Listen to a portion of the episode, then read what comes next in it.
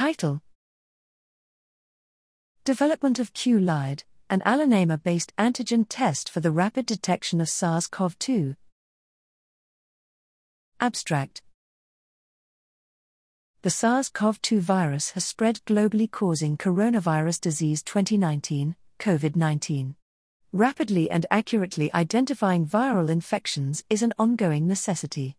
We used the systematic evolution of ligands by exponential enrichment, SELEX, technique to produce a DNA allonamer with two distinct binding domains made allosteric through a linker section. One domain binds SARS CoV 2 spike, S, protein, inducing a conformational change that allows the reporter domain to bind a fluorescent reporter molecule.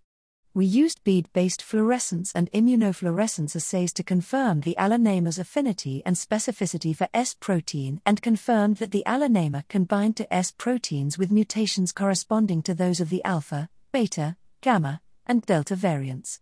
We then developed the allonamer based quantum logic aptamer analyte detection Q-LAAD, test, a rapid, high throughput antigen test for qualitative detection of SARS CoV 2 in clinical settings.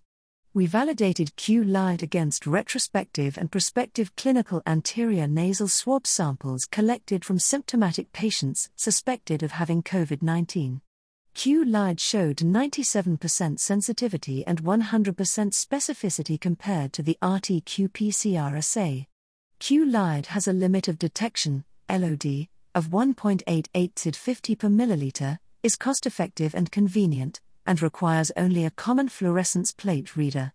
Q-LAAD may be a useful clinical diagnostic tool in the fight against SARS CoV 2.